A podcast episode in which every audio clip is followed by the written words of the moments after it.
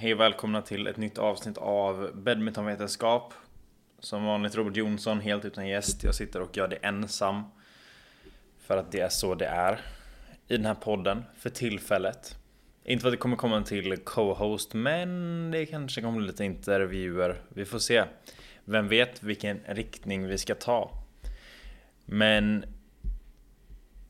innan vi börjar dagens avsnitt som om du har läst titeln så kommer du redan veta vad det handlar om och det är ju då hur man ska äta som badmintonspelare. Och det kommer att eh, handla om, eller det är idrottare i allmänhet, person som tränar, människa, alla liksom, hur alla ska äta men främst då för idrottare och eh, fokus badmintonspelare när jag kommer med exempel på typ en eh, tävlingshelg. Men innan vi går igenom det så kan jag dela med mig av eh, att min egna träning som ehm, har varit väldigt begränsad av en extrem överträning har nu bättrat börjat rätta till sig så jag kan träna väldigt, väldigt lätt men jag kan i alla fall träna vilket jag inte kunnat göra på typ tre veckor tror jag. Så det är väldigt skönt. Sen är det väl fortfarande så här, det är vissa saker som inte är helt hundra med det. Typ sömnen är fortfarande störd. Vilket den var innan också av andra anledningar men eh, så här små grejer som är kvar. Trött. Och eh, ja, kroppen är väl inte eh, helt samarbetsvillig fortfarande. Alltså det, det, jag kommer ha ett avsnitt om överträning och så. Så att man vet vilka signaler man ska hålla utkik efter. Men ehm, alltså, eh, alltså min varningsklocka var när eh, jag fick extremt mycket träningsverk från ett pass som inte ehm, skulle inte påverkat överhuvudtaget. Det var alltså inte ens en femtedel, en sjättedel av vad jag brukar göra. Och dagen efter var jag så, så stel och så trött i kroppen. Musklerna var Eh, Eh, liksom helt utmattade. Jag var utmattad och jag hade träningsverk som inte släppte på flera dagar. Och eh, det var en sån här bara okej, okay, någonting står inte helt rätt till här. Och eh, min puls var ju väldigt hög. Eh, både i vila och vid träning. Även när jag gjorde väldigt lätt fysisk aktivitet eller så här konditionsträning så stack ju pulsen iväg som att jag liksom försökte springa för mitt liv typ som jag skulle göra tävlingslopp. Så, så det var ju inte så jäkla nice. Nu är jag på väg tillbaka, jag tar det väldigt långsamt. Liksom jag promenerar mycket som, som en väg in i konditionsträningen. Eh, jag kör lite styrketräning. Men där är det fortfarande det är väldigt lätt. Um, inte så mycket. Jag testar lite nya övningar så bara för att se. Alltså som... Um, alltså dels för min egen del men främst för andras liksom. Att jag måste testa en övning innan jag kan låta någon annan göra den. Och då ska vi ändå tillägga, jag har typ gjort de flesta övningar um, som man kan göra. Men det här är sådana övningar som inte är eh, så vanliga. Det, liksom inte, det finns ingen maskin för dem utan det kan vara till exempel eh, farmer walks vilket är eh, du kan göra det på många olika sätt. Du kan ta tag, du kan ta två kettlebells, eh, du kan ta en um, trapbar eh, marklyftstång. Det är en sån som man står i liksom så du, eh, du kan liksom lyfta upp den, du kan hoppa. Du, du, alltså, Googla upp det bara. Du kan stå i stången helt enkelt för den är den, har, den är gjord så. Eh, och då lyfter man upp den, eller man marklyfter upp den och sen så går man med den. Eh, så det är mycket greppstyrka och mycket, alltså hela kroppen egentligen. Det är mycket bollstabilitet också för att du ska kunna gå med den. Men så jag har liksom testat en del olika övningar som, ehm, som jag vill se hur de känns. Dels för mig men också för andra. Och ehm, nu är det också en extremt intensiv skolperiod. Så ehm, så det har ju varit, eh, liksom dagarna är ju rätt långa. Typ jag gick upp 6.30, sov riktigt rötet i natt. Så um, Jag hoppas jag inte glömmer så mycket grejer idag. Men... Um, men jag märker liksom så här dagarna, men så jag gick upp 6.30 Och jag kommer ju hålla på till typ 20.00 Sen är min dag klar det är så livet ser ut just nu Började med en typ 15-20 minuters promenad Och sen så ska jag på ett eh, lätt gympass Sen ska jag vara PT i eftermiddag och imorgon. Då, det är därför jag testar lite nya övningar och så. Sen eh, nu innan jag drog igång det här så har jag också eh, det jag spelar in det här direkt på morgonen liksom. Men eh, innan det så har jag också gått igenom lite träningsprogram och eh, och lite kostscheman och sånt för andra eh, klienter. Så det är mitt liv just nu. Men vi ska hoppa in i det som ni är här för att lyssna på. Och vi får gå igenom Japan Open någon annan gång. Det var rätt eh, intressanta resultat men vi ska inte gå igenom det idag. Utan vi kan börja med den här frågan. Vad får vi lära oss om kost egentligen? Vad kan vi om kost? Och det kan vara till dig som är idrottare, det kan vara till dig som badmintonspelare på hög nivå eller låg nivå, idrottare på elitnivå eller låg nivå, nybörjare, ehm, liksom vanlig människa som går till gymmet ibland eller bara vanlig människa som, som inte gör någonting. Men vad får vi lära oss? Vi har ju allt ifrån det här typ keto och vegan är den bästa dieten till att nej, nej, nej, du ska bara äta kött. Och jag kan ja, keto är ju att du inte äter kolhydrater utan du äter bara fett och protein. Med betoning på fett i det. Riktigt jobbig diet att följa kan jag säga. Att jag testade en, en, liksom, en kort stund men det avskydde det verkligen. Och eh, jag tror inte på att det är så bra heller. Ehm, för de flesta människor. Jag tror att om, om man kan göra det liksom så kan det Ja Det kommer funka för vissa.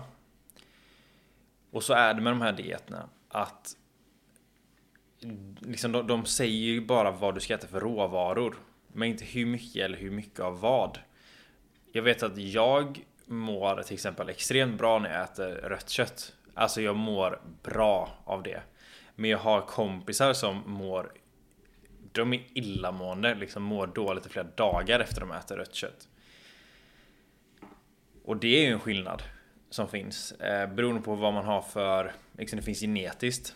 Eh, lite att vissa är mer alltså, gjorda för att äta lite mer växter rotfrukter och så vidare medan andra är gjorda för att äta lite mer kött och eh, liksom animaliska produkter. Sen Um, om du är vegan till exempel så är det liksom det är inte så om, om någon, alltså man ska alltid vara väldigt orolig när någon säger att nej det här är det bästa sättet att äta på. Det här, det är så här man ska äta. För det är det betyder ingenting. Det är som att du säger att man blir bäst i världen av att träna hårt. Ja ah, okej, okay, jo men så här, det låter väl typ rimligt det du säger, men vad innebär det? Och varför? Det räcker det med att träna hårt för att bli bäst i världen? Nej, du måste ju träna rätt också. Om du vill bli bäst i världen i badminton kan du inte träna hårt i fotboll. Alltså bara. Du behöver ju spela badminton för att bli bäst i världen på badminton. Men även om du spelar badminton exakt lika mycket som mm, liksom vem som helst i världstoppen kommer du bli lika bra. Det är definitivt inte säkert. Med största sannolikhet inte. Men, men jag tränar lika hårt. Okej, okay, men det handlar kanske inte om, bara om hur hårt du tränar, det handlar om andra grejer också. Och så är det ju med de här dieterna som, som är så populära här och var att man eh, Äter du så här så kommer du må hur bra som helst. Äter du så här så kommer du må hur bra som helst.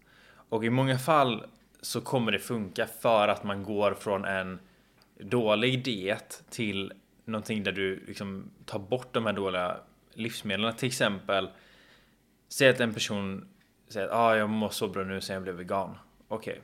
hur åt du innan du blev vegan? ah, nej men jag käkade på McDonalds tre gånger om dagen och liksom drack fem Nocco om dagen. Okej. Okay. Det är inte så konstigt att du mår bättre om du går över till att bli vegan och slutar dricka Nocco. Um, det är rätt givet att du kommer må bättre om du går från den horribla dieten till till någonting som är bättre. Där handlar det om att du gör ett bättre val. Det är liksom inte att, att vara vegan som gör det som är per automatik du är bättre än allt annat. Liksom. Hade du gått från den McDonalds dieten till att äta bara kött men det är liksom bara ekologiskt. Det är närodlat, närproducerat, det är bra grejer. Hade du förmodligen också mått bättre. Hade du gått till keto från den dieten hade du förmodligen också mått bättre. Eller varför inte bara äta som en normal människa som är liksom att äta balanserat. Med alla olika livsmedel med mycket variation. Hade också mått bättre av det. Så det är liksom man måste ta hänsyn till att det är Man kan inte säga att bara för att jag mår bättre av att gå över till en vegansk diet Så betyder det inte att det är bättre. Men eh, det vill säga att då, om det är någon som är vegan som lyssnar ut så måste Förhoppningsvis har du koll på det här men du måste förstå hur man sätter ihop en, eh, Eh, ett kostschema som en vegan. För att i alla andra dieter i princip där du liksom inte tar bort animaliska produkter så är det okej okay att äta, liksom, om, jag äter kyckling eller ägg, kött, eh, fisk. Det är en väldigt bra proteinkälla, liksom. kroppen tar upp det på ett väldigt bra sätt. För det är vad man kallar en, komple en komplett aminosyraprofil. Vad innebär det? Jo, att det finns ett antal olika aminosyror i kroppen. Vissa är nödvändiga, andra är inte nödvändiga. Det kallas essentiella och icke-essentiella. Essentiella. Um, oklart hur man uttalar det, men det är så det kallas i alla fall. Jag har bara läst det och på engelska dessutom typ. Så, um, så var snälla mot mig i kommentarerna för det. Men strunt samma. Om du missar en av de här nödvändiga aminosyrorna. Om en enda av dem, och det är, det är nio stycken. Om en enda av dem inte är med så kommer man inte kunna ta upp proteinet. För protein är aminosyror. Liksom när du läser att ah, det är 20 gram protein i det här. Eh, då innebär liksom att aminosyrorna som är i det då liksom är motsvarande 20 gram. För det är de som... Ja, det är så det funkar för vi behöver inte gå in på de här djupa bitarna för då blir det en för lång podcast. Men det man behöver veta är att om man inte vet hur man sätter ihop en måltid där du kan få den här kompletta minusprofilen för då, du måste pussla när du är vegan. Som, som köttätare eller liksom någon som äter från det animaliska så är det okej okay för det, varje proteinkälla från eh, alltså i köttväg då innehåller allt. Eh, alla minuser du behöver. Så, ehm, så det är någonting man måste tänka på där. Men det, det jag vill säga med det här då är att Säg inte bara att någonting är bäst. Och att det är bäst för alla. Det kanske är bäst för dig, men det betyder inte att det är bäst för mig. Eller för någon annan. Så var väldigt försiktig med när folk säger det. För om de säger det, då är det inte en person man ska lyssna på direkt. Sen kan jag väl tycka att liksom pratar man om bäst diet, ja men vad är det bästa då? Jo, jag skulle definitivt säga att ät som en normal, alltså bara ät normalt. Sen om du har olika liksom eh, preferenser i hur du vill äta, gör det. Men liksom var inte, överdriv det inte. Utan där är det verkligen ett sånt typiskt, typiskt exempel på när lagom är bäst. Eh, ta bort de här riktigt dåliga grejerna ur dieten. Men liksom ha kvar de bra grejerna. Ehm, där har man väl den bästa dieten. Men det är som sagt, jag menar, är du till exempel, man kan ju vara köttallergiker. Eller du kan vara glutenintolerant, du kan vara laktosintolerant, du kan vara mjölkallergiker. Alltså Det är fler, man kan, det, är inte så svart, svart på vitt liksom.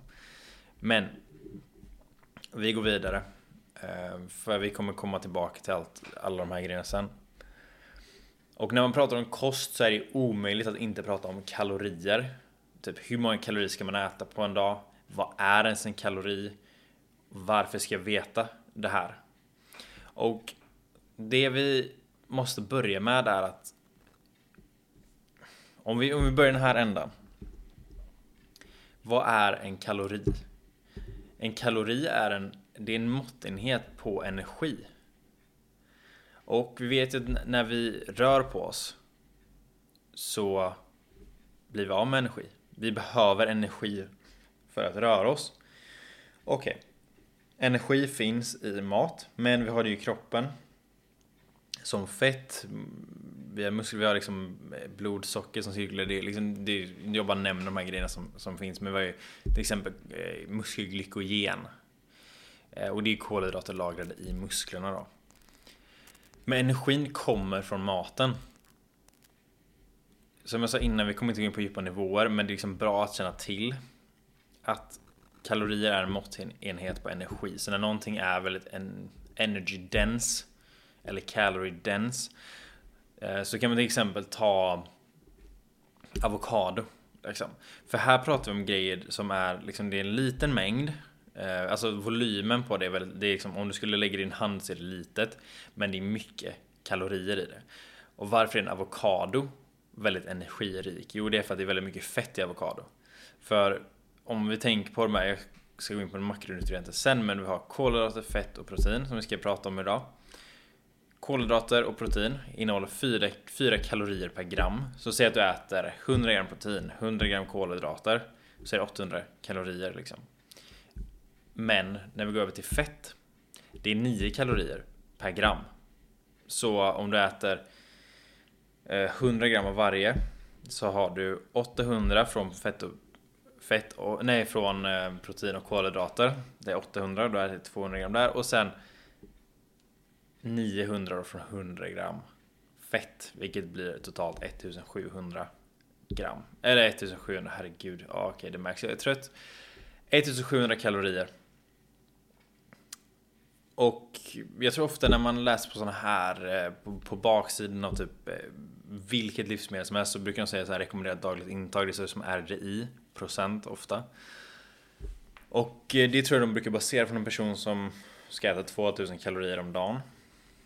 Vem ska äta 2000 kalorier om dagen? Ja, det är oklart. Det, det här beror ju som jag sa innan på hur mycket du, du rör på dig. Hur mycket du tränar, Eh, om du ska upp i vikt eller om du ska ner i vikt, om du ska vara kvar där du är. Allt det handlar, alltså hur mycket du ska äta beror på vad du, vad du vill, vad du har för mål, men också hur du är som person. Alltså jag som är, vi säger att jag väger 100 kilo, det gör jag inte men det är bara för att det är lätt att räkna. Om jag väger 100 kilo och någon väger 50 kilo. Vem av oss bör äta mest? Då tänker man direkt att det är jag, men tänk om jag då skulle bara liksom ligga i min säng hela tiden. Men den här personen som väger 50 kilo är en, eh, en längdskidåkare till exempel som tränar 6-7 timmar om dagen. Då är det inte jag på 100 kilo som ska äta mest. Utan det är, men däremot om jag då på 100 kilo skulle röra på mig en del, då är det förmodligen som kommer äta mest där. Men så det beror liksom på hur lång du är, hur mycket du väger, hur mycket muskler du har, hur mycket du rör på dig. För ju mer muskler du har, muskler, varje, jag kommer inte ihåg exakt hur många kalorier det är, men du har liksom en sån här förbränning där om du har, alltså det är bara några kalorier per kilo muskler liksom, men det, det är ändå så att om du har en person som som eh, bara, vill säga, bara, bara fett och en person bara muskler så kommer den med bara muskler att eh, behöva mer kalorier även om eh, båda är stillasittande. I det här exemplet för musklerna kräver energi även om de inte används på det sättet. Men eh, jag kan också bara säga att jag är inte dietist. Jag har läst en del kurser inom kost. Jag har väl läst blir det på högskola har jag läst 30 högskolepoäng tror jag. Så en termin. Och det är varierat då från allt från folk med olika matrestriktioner, det kan vara matallergi eller intoleranser. till um, kost för eh, liksom elitidrottare. Eller alltså för alla som tränar. Och eh, också lite så här kost för, eh, för vem som helst. Så jag har läst en del kost. Sen har jag läst på om kost på egen del och tyvärr gått in i fällor med matmyter sen jag var typ 12. Ehm, det var innan, puber innan puberteten, innan tonåren var det. Så jag har liksom Jag har läst om sådana här grejerna väldigt länge. Så ehm, Men ja, vill ni lyssna på någon som kan mer så rekommenderar jag att ni kanske byter till någon som kan mer. Men kom ihåg att de flesta på Instagram som man lyssnar på mer är ofta inte utbildade alls utan de har läst en artikel på Nyheter 24 eller Buzzfeed om det är på engelska och sen så är det det som gäller. Eller så har de sett den här dokumentären Game Changers på Netflix som är en veganpropaganda grej som är motbevisad. Så gå inte på det. Det låter jättebra. Vi vill tro att det stämmer. Men du får absolut inga fördelar att vara vegan. Eh, på det sätt som de säger. Så kom ihåg det, att vara väldigt, väldigt kritisk mot det. Däremot de här dokumentärerna som säger att, eh, att äta på McDonalds varje dag är rätt skadligt. Det är det. Men poängen här är då att ju mer du tränar, ju mer du rör på dig, ju mer kalorier behöver du äta. Och min erfarenhet från badmintonspelare är att vi äter för lite. Alldeles för lite. Och ofta är det också fel proportioner. Vi äter för mycket protein, för mycket fett, för lite kolhydrater. Och därför kommer vi in då på, på just det, makronutrienter. Det här med att vi äter för lite kolhydrater. Varför säger jag det?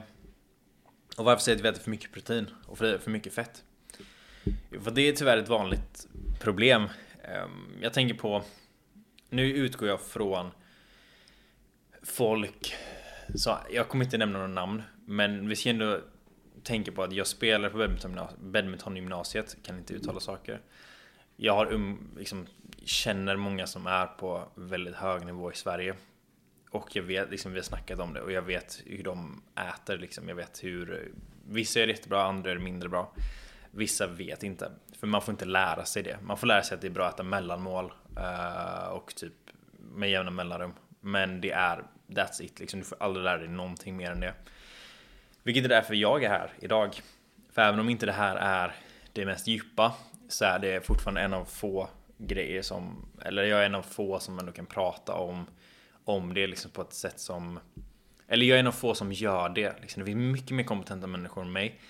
Men de pratar inte om det här i poddar. Och eftersom jag vill förändra badminton. Alltså jag vill göra Jag vill, jag vill ge möjligheten till alla att bli bra på badminton och eh, bra som idrottare. Och då måste man prata om kost även om inte jag är utbildad dietist då. Men kolhydrater är förmodligen det viktigaste. Eh, för oss alla som badmintonspelare.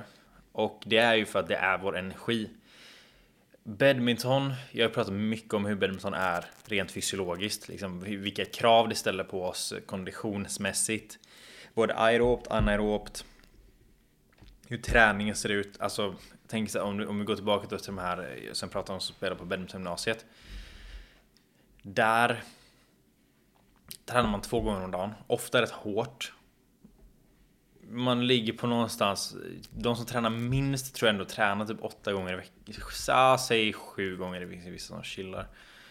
Okej, vet du vad vi säger? Sex gånger är minimum för att spela på gymnasiet. Det är väl typ fyra månader, tre, fyra månader. Vissa spelar ju fem, men det är inte det vi pratar om nu. Och sen så är det väl typ en, två kvällsträningar. Eh, eller styrketräning, så det beror ju på. Men jag skulle ändå säga att det, liksom, det vanligaste är att man tränar mellan 8 och 11 pass i veckan. Och eh, de här passen är rätt tuffa. Alla är ju inte lika tuffa som, som varandra, men det är fortfarande liksom en tung belastning. Och när vi tränar så kommer vi tömma ut våra kolhydratlager i musklerna, det vill säga muskelglykogenet kommer att tömmas.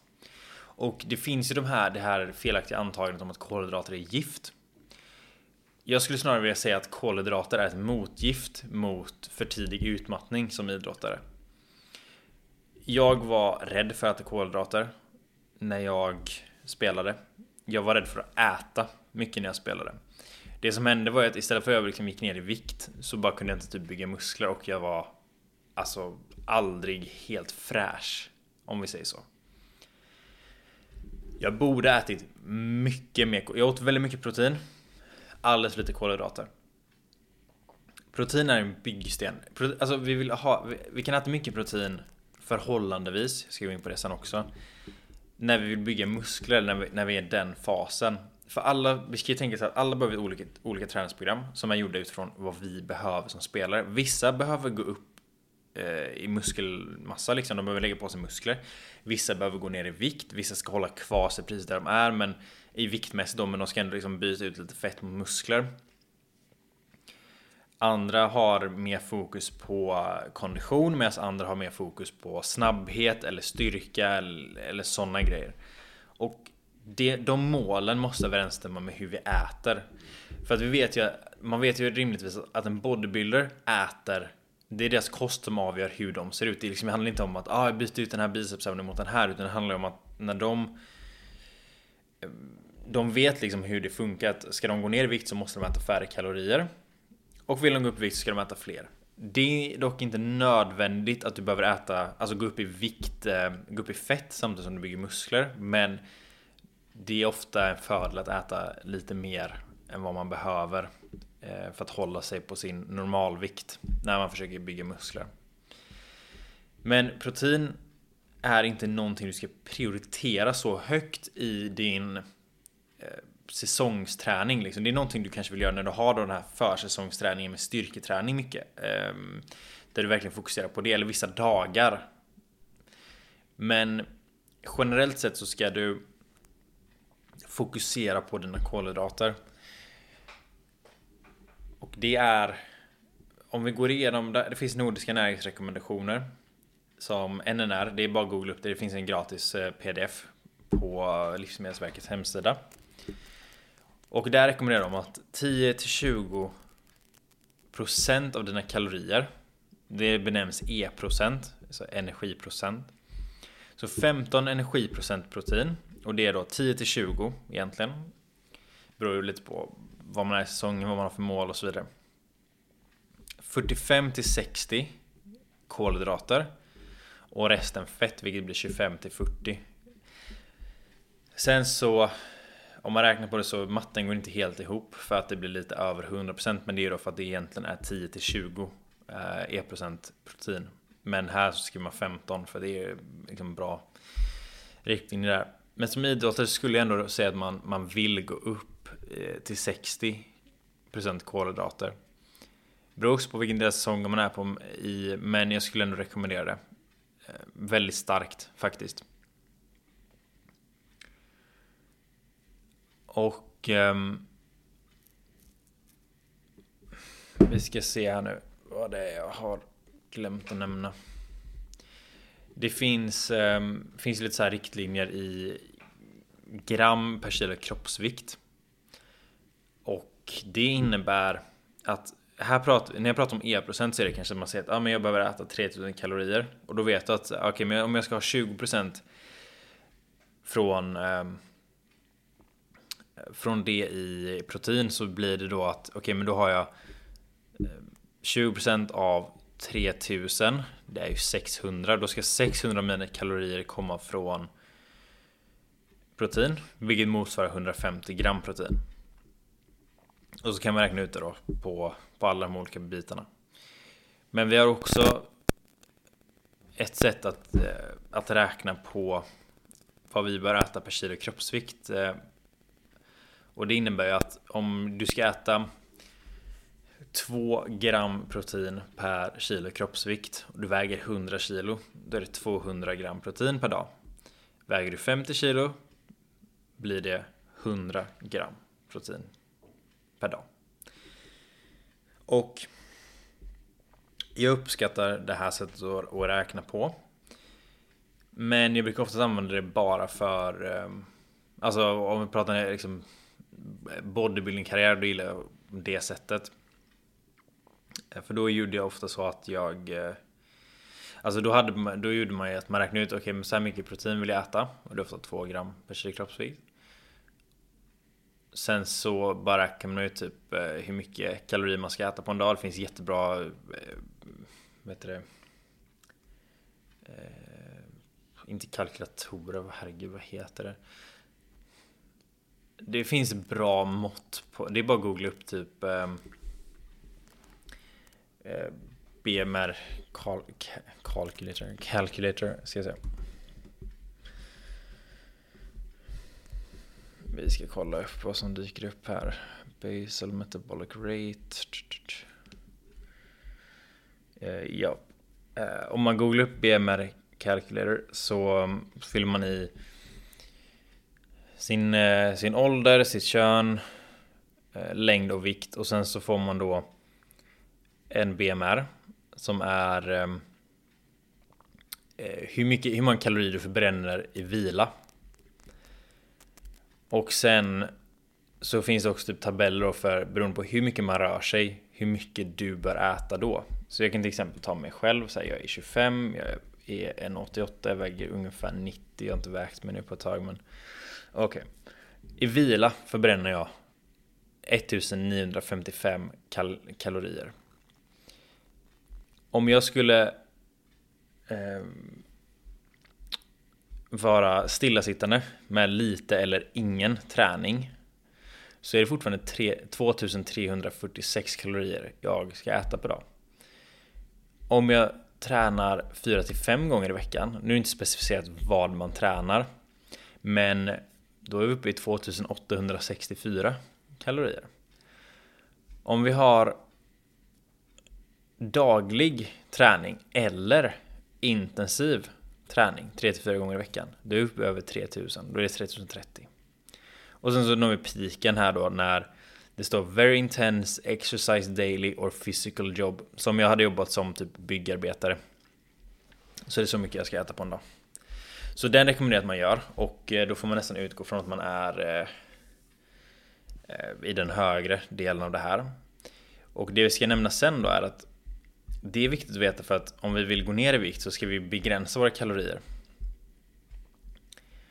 Och eh, det är därför jag nämner en sån BMR-kalkylator för att det är väldigt effektivt. Och eh, när man eller ska vi se, är det ens nu jag ska prata om det? Jag har gjort en liten lista men det är inte inte helt klart där. Men ja, det var inte så mycket mer jag skulle säga om, om det innan men det är väl här att liksom räkna lite på det. Alltså bara kolla upp själv vad du bör äta. Alltså i mängd eh, kalorier per dag utifrån vad den här BMR-kalkylatorn. För de, är, de stämmer väldigt bra. Eh, när jag kollade på, jag gjorde en inbody som mäter liksom hur mycket fett, hur mycket muskler eh, och så vidare och så vidare som jag har. Då vill den att den vill inte jag skulle förändra mig i vikt, den vill inte jag skulle gå upp i muskler eller gå ner i fett. Den var bara så här, du ska vara precis där du är. Och då, då sa den att jag ska äta 3150 kalorier. Baserat på hur mycket muskler jag har och fett och så vidare. Eh, nu stämmer inte den helt hundra men alltså om jag kollar en BMR-kalkylator så stämmer det typ rätt bra alltså. Så man kan ju utgå från dem. Men sen då när vi ska gå ner i vikt om vi är idrottare. Så måste man tänka på att inte göra det för fort. Utan man, man har ett spann på mellan 500 och 1000 kalorier. Du vill inte, du vill inte ta bort mer än 1000 kalorier från eh, ditt dagliga eh, behov. För då, liksom, då blir det för mycket. Det är med att du kommer tappa muskler och du kommer bara inte kunna prestera. Och det är viktigt att när vi ska gå ner i vikt som idrottare så måste vi tänka på att inte låta vår idrottsprestation försämras. För vi går ju ofta ner i vikt för att bli bättre på vår idrott. Men om träningen hämmas av att vi försöker gå ner i vikt, då är det inte bra. Då, då blir vi påverkade väldigt negativt av det. Plus att när man är i ett kaloriunderskott så ökar skaderisken. Och sen kan man också tänka på det att om du inte har energi till att faktiskt träna så hårt som du brukar göra. Då förbränner du inte lika mycket kalorier heller. Så då, är, då blir det bara fel på alla håll och kanter. Så jag skulle rekommendera liksom max 500 kalorier. Det är det man brukar rekommendera. Att man, man drar ner med varje dag. Och eh, då kan man bränna ungefär ett halvt kilo fett varje vecka. Vilket inte låter så mycket men det är Det är rätt mycket. Och det är bra tempo. Man vill inte överdriva det. Sen beror det såklart på hur mycket fett man har. Har du väldigt mycket så kan man ju liksom köra på mer men Men ähm, Ja. Men sen också då, där, där kan man också tänka på att I den här perioden Så man vill inte gå under 25 energiprocent fett. Eh, och det ska man inte, det ska man inte göra heller. Men jag skulle ändå vilja säga att man vill äta lite mer eh, protein och kolhydrater i samband med den här eh, viktminskningen bara för att dels eh, protein hjälper till att bibehålla muskelmassa och kolhydraterna hjälper oss med energi. Så att det är liksom att, att, att, att verkligen tänka på det. Men verkligen att så här, skaffa någon utbildare som kan hjälpa dig med det här. Gör det inte själv om du är på hög nivå. Faktiskt inte ens om du är på, på låg nivå skulle jag rekommendera. Utan alltså betala någon som har koll. Det är värt det. Jag önskar att jag hade gjort det. Nu ser jag verkligen att, att klockan springer iväg. Jag tänkte prata om elektrolyter. Men eh, eh, Nej, det är väl typ för mycket för, för, det är för mycket fördjupning. Så vi får istället gå in på timingen. Och det här är någonting jag velat prata om. Eh, hur... Om vi nu säger jag bara, men jag pallar inte... Jag pallar inte räkna på hur mycket jag ska äta och så, utan jag vill... Jag orkar inte det. Okej, då, då är vi inne i den här delen med timing. Det här kan i alla fall hjälpa dig att prestera bättre på dina träningar och tävlingar bara för att du vet när du ska äta och hur mycket och vad du ska äta. Och om vi börjar så här. Som om du spelar på idrottsgymnasie, vad du än, alltså vilken sport du än håller på med. Om du om du har, det här är väldigt vanligt förekommande, att du har sen träning på kvällen och sen tidig morgonträning. Vilken är den viktigaste måltiden då? Tror du? Är det frukosten eller är det middagen? Ja, det är det du äter direkt efter träningen som blir det viktiga. Du har Middagen är extremt viktig. Det du äter efter träningen är väldigt viktigt för att påverka prestationen dagen efter. Frukosten blir mindre viktig för ehm, eh, för att kunna för att påverka din eh, din prestation den morgonen. Så om vi börjar så här då med middagen innan kvällsträningen. Hur ska man äta? Jo, en till fyra timmar före träningen och det här gäller tävling också. Så ska du äta en stor måltid. Och det man gör är att man återställer leverglykogenet. Jag pratar om muskelglykogen och vi har också leverglykogen. Och det är viktigt att göra på morgonen, tidigt på morgonen. Eh, men ja, strunt samma, det är liksom inte där vi är nu utan Vi vill se till att vi äter en stor måltid, en till fyra timmar innan träning och tävling.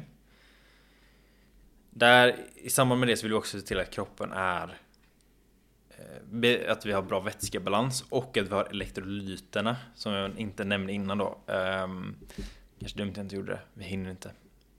Strunt samma. Det är väl, alltså elektrolyter kan du hitta typ i... Ehm, det finns vissa Resorb som har det. Eller alltså vätskeersättning. Eh, men det är liksom så att det är olika salter, mineraler och... Ehm, och så som hjälper kroppen att... Ehm, alltså, alltså nervs... Okej, okay, det är...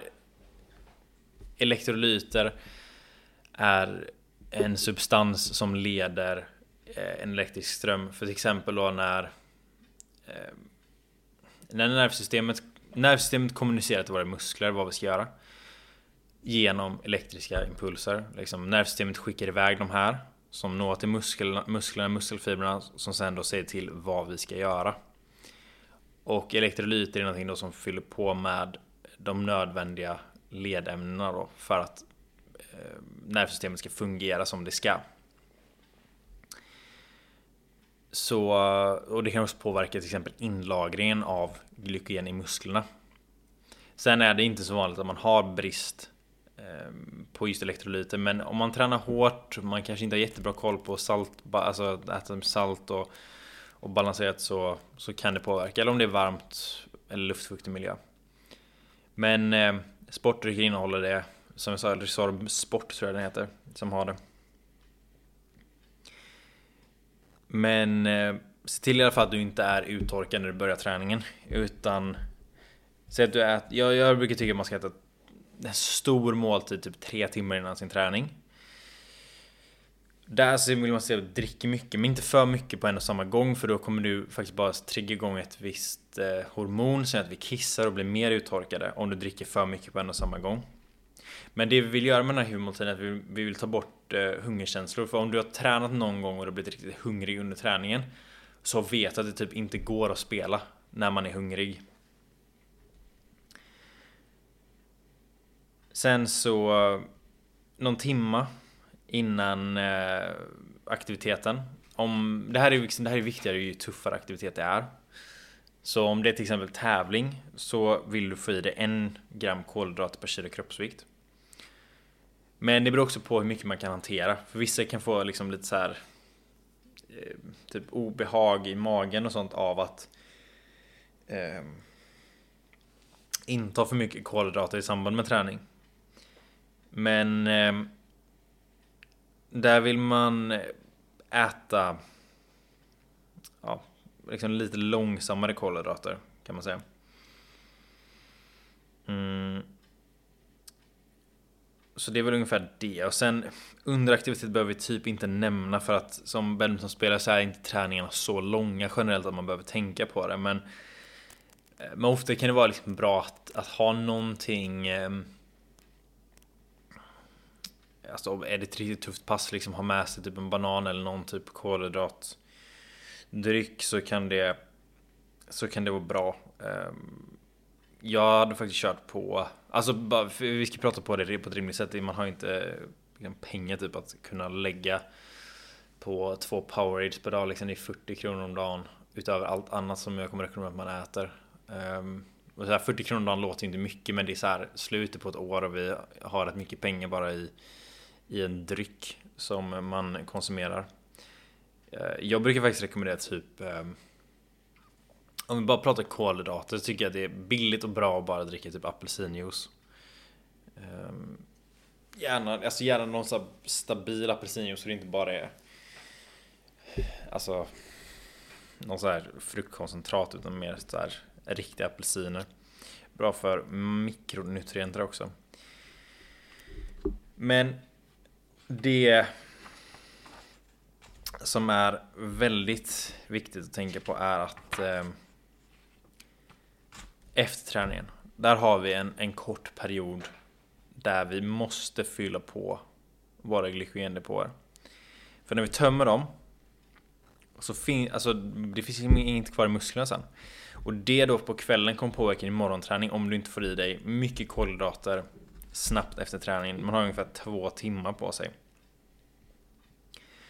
Och eh, det är där liksom, dels vill du äta snabbt in på träningen för att sluta nedbrytningen av eh, liksom, vävnader. Så till exempel när du tränar så bryter du ner musklerna för att de sen ska alltså, läka och bli starkare. Det vill vi avsluta direkt efter träningspasset och det gör man genom att äta. Man har också sett att det är bättre att äta kolhydrater och protein eh, kombinerat om det inte är så att du får i dig 1,2 okej okay. Vi backar bandet lite. Om du får i 0,8 gram kolhydrater per kilo och timme efter träning så är det mycket sämre än om du får i dig samma mängd kolhydrater men med 0,4 gram protein per kilo och timme. Då lagrar du in bättre. Men när du kommer upp till 1,2 gram kolhydrater, mycket siffror nu, per kilo och timma. Då slutar den effekten på, alltså med protein, då slutar då är det samma som att du äter 1,2 gram kolhydrater plus 0,4 gram protein per kilo och timma. Så det är väl en, en bra indikation på att du ska sikta på det. Och det är svårt att få i sig så mycket. Det är det, men det är någonting du verkligen måste bli bättre på. Jag brukade, vi ska se, alltså jag var, fan jag var dålig på det här som spelare själv för att jag var så rädd för att gå upp i vikt. Men... Um, alltså, käka en banan efter träningen.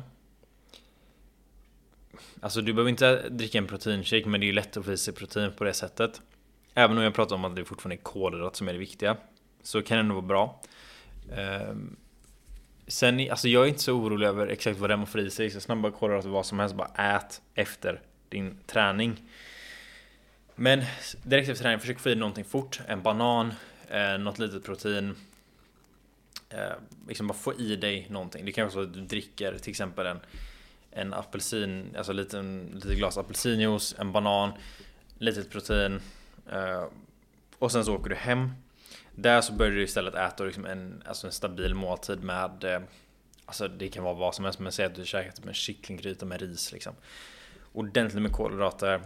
Du behöver inte överdriva konsumtion av eh, protein. Få i dig kolhydrater. Och, eh, och vara nöjd där. Men det är också då viktigt att, alltså för att vi måste hinna återhämta oss från passen till passen. Och eh, att, eh, att äta och påverkar återhämtningen väldigt väl. Det vill säga att vi fyller på de här lagren av kolhydrater i musklerna. Fyller på... Nej, vi behöver inte nämna det för det är för avancerat. Men vi bygger upp och reparerar vävnad eh, med hjälp av vårt protein som vi äter. Immunförsvaret kommer tacka oss. Vi får faktiskt, alltså kroppstemperaturen går upp när vi tränar. Den kommer ner till mer stabilt eh, läge. Och eh, faktiskt så kan det hjälpa oss med psykologisk återhämtning. Så... Eh, ja. Men jag får ändå säga att liksom så här, vi ska ändå tänka på på att äta bra mat, eh, liksom råvaror för det är viktigt. Men då för att, för att sammanfatta. Om, eller om vi ska prata lite om timingen här då. Om du har en dag med kvällsträning. Så så är det viktigt att eh, majoriteten av, av ditt intag liksom ligger i, i samband med din träning. Så du äter en bra frukost, äter en bra lunch, och sen när vi börjar närma oss då, när vi pratar om det här 1-4 timmar. Jag rekommenderar 3 timmar. Innan, då äter du en stor middag kan vi kalla det. En timme innan ungefär, då äter du eh, något litet. Under aktiviteten kan du också få i dig någonting litet. Någonting litet efter din träning. Och sen en måltid efteråt. Så fyra måltider ungefär. Med tre mellanmål som ligger i närheten av din träning. Är det däremot morgonträning så rekommenderar litteraturen att du istället ser till att du äter en större måltid på kvällen. Dagen innan då. Så att du sen på morgonen äter lite mindre grejer innan, under och efter träning. För det här är viktigt att, alltså på morgonen kan det vara bra att äta mellan eh, eller under träningspasset även om det är um, Alltså även om aktiviteten kanske är för kort för att du ska få ut någonting av det egentligen så kan det ändå vara vettigt att göra det. Så du äter en liksom vanlig liten frukost när du åker hemifrån för att hålla dig mätt. Sen så äter du typ en banan, pasta, någonting liknande efteråt. Sen alltså riktig frukost efteråt typ. Um, och sen så äter man då lunch, um, tidig middag och sen middag. Typ så. Men när vi kommer in på träning två gånger om dagen, vilket um, är vanligt då på badmintongymnasiet till exempel. Eller på idrottsgymnasium i allmänhet. Så um, dels måste vi äta mer. Vi måste äta, vi måste få i oss betydligt mer kalorier för att det är väldigt, väldigt slitsamt. Man ska också tänka på att eh, ofta har man tävlingar på helgerna och eh, då vill du inte komma in till tävlingen och vara tömd på glykogen. Ehm, men eh, liksom det är samma som jag nämnde innan då, liksom att du, du, ehm, det du äter efter kvällsträningen måste vara tillräckligt bra liksom. Då pratar vi också att liksom, det ska inte bara vara typ att du käkar 12 stycken, alltså, som heter det här? Typ rostbröd liksom, bara de här, alltså det vitaste brödet du kan tänka dig. Liksom inte 12 mackor av dem, utan du vill ändå äta en bra måltid. Men ehm, men för, de, för den måltiden har som syfte, och där lyssnar väldigt noga nu. Måltiden efter din kvällsträning har som syfte att dels se till att du blir återhämtad från det passet. Men också se till att du har tillräckligt mycket energi att utföra morgonpasset. Det är viktigt att ha koll på. Väldigt viktigt. Nu ska inte jag ehm, Alltså gå in eh, Mer det här för vi har pratat länge men Jag hoppas att jag kan eh, Prata mer om det här och faktiskt gå in lite mer detalj på allting för det tog mycket mer tid än vad jag räknat med att, eh, att gå igenom det här Men ehm, Tack så mycket för mig, hoppas att ni har lärt er någonting av det här och att ni tar med er någonting. Ät mycket frukt, grönsaker, jag är ett stort fan av det. Främst frukt för er som idrottar mycket. För att det är bra kolhydrater, det är näring och det är energi. Så tack för mig, vi hörs nästa vecka.